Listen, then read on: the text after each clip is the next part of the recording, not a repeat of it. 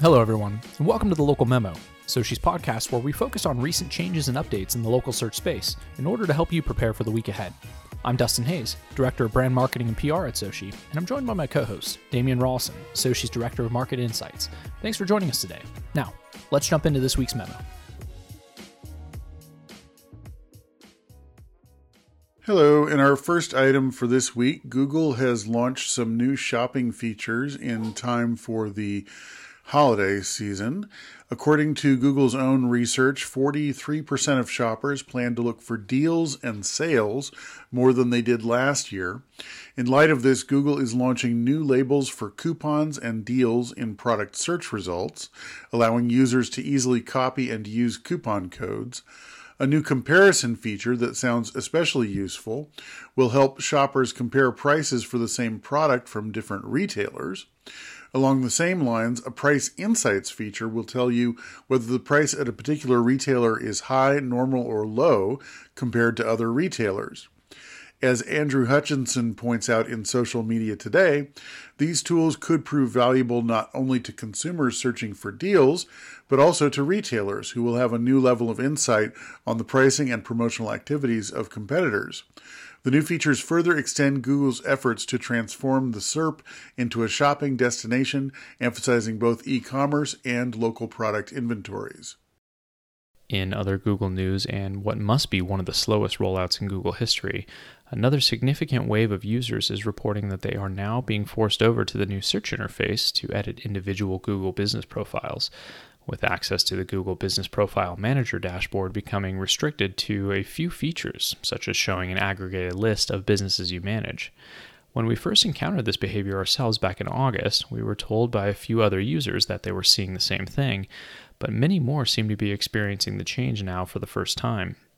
And this is causing some consternation since Google has not yet rolled out features to search that were available in the old dashboard, in fact, Joy Hawkins shared some intel, presumably directly from Google, indicating that the photo metrics in the old Insights page will not be transferred to the new Performance page in Search, where some of Google's reinvented and reorganized metrics can already be found. It remains to be seen whether other metrics we've come to rely on, such as discovery, direct, and branded searches, will appear in the new interface. From an integration perspective, the new Performance API launched in June uh, excludes the insights metrics that were part of the legacy GMB API. The legacy API does not yet have a firm sunset date, but at some point it will be deprecated and will be left with whatever state the new Performance API is in at that point. Next, Joy Hawkins has published a new study which concludes that text in Google reviews does not have an influence on local rankings. For the study, Hawkins had several people post reviews of a Christmas tree farm that contained keywords like Christmas trees and fresh trees. Ranking grids captured in May and again in August showed no positive change in ranking for the terms fresh cut Christmas trees and Christmas trees. Hawkins concludes that businesses should not be encouraged to ask reviewers to mention specific phrases in hopes of boosting ranking. It is worth noting, though, that evidence does suggest businesses can rank for niche terms specifically because those terms appear in reviews. Our own Mike Snow came up with the example that a review mentioning the nonprofit status of a Christmas tree farm does seem to influence its shift from third to first position for the search nonprofit Christmas trees near me. The difference being that the review text points out a niche characteristic of the business rather than a core offering. Google will probably rely less and less on backlinks as a ranking factor as time goes on according to a recent statement from company search spokesperson John Mueller. He suggests that even today, the company is relying less on links to rank websites than it did in the past. Links will probably never go away as a point of reference for ranking. After all, Mueller says, How do you find a page on the web without some reference to it? But as Google's sophistication in understanding content increases, reliance on links will naturally decline. In another sign of the evolution of Google's search algorithm, an article from Wix Mordy Oberstein suggests that Google may be moving away from releasing time based algorithm updates and towards an algorithm that continuously updates itself, conducting what Oberstein calls continuous real time recalibration. Such a scenario leads to a constant state of rank fluctuation since the algorithm is constantly making adjustments. Oberstein points to data showing that ranking volatility has become more frequent but less severe in recent years.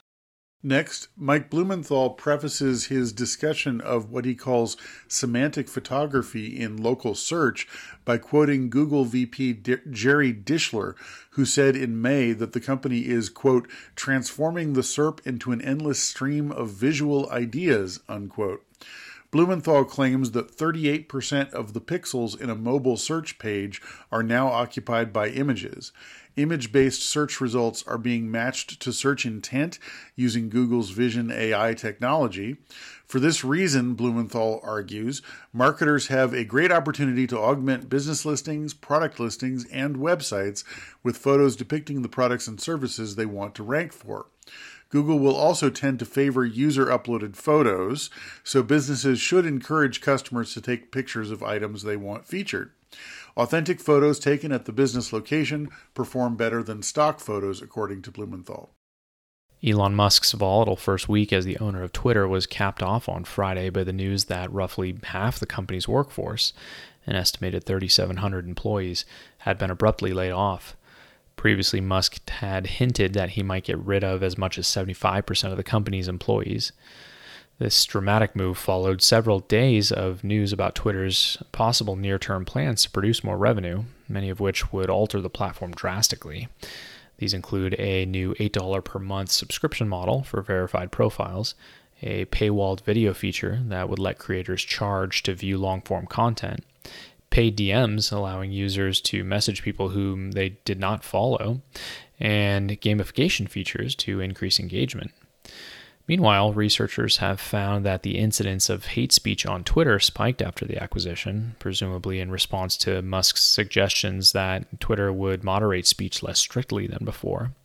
Advertisers have signaled their concerns about the platform's volatile state by withdrawing ad spend, with some agencies advising brand clients to pause their Twitter spending entirely until stability is restored. That's a wrap on this week's memo. Thanks for tuning in. Be sure to check us out at meetsoci.com and the Soci blog, where you'll find more information about the topics we've covered here.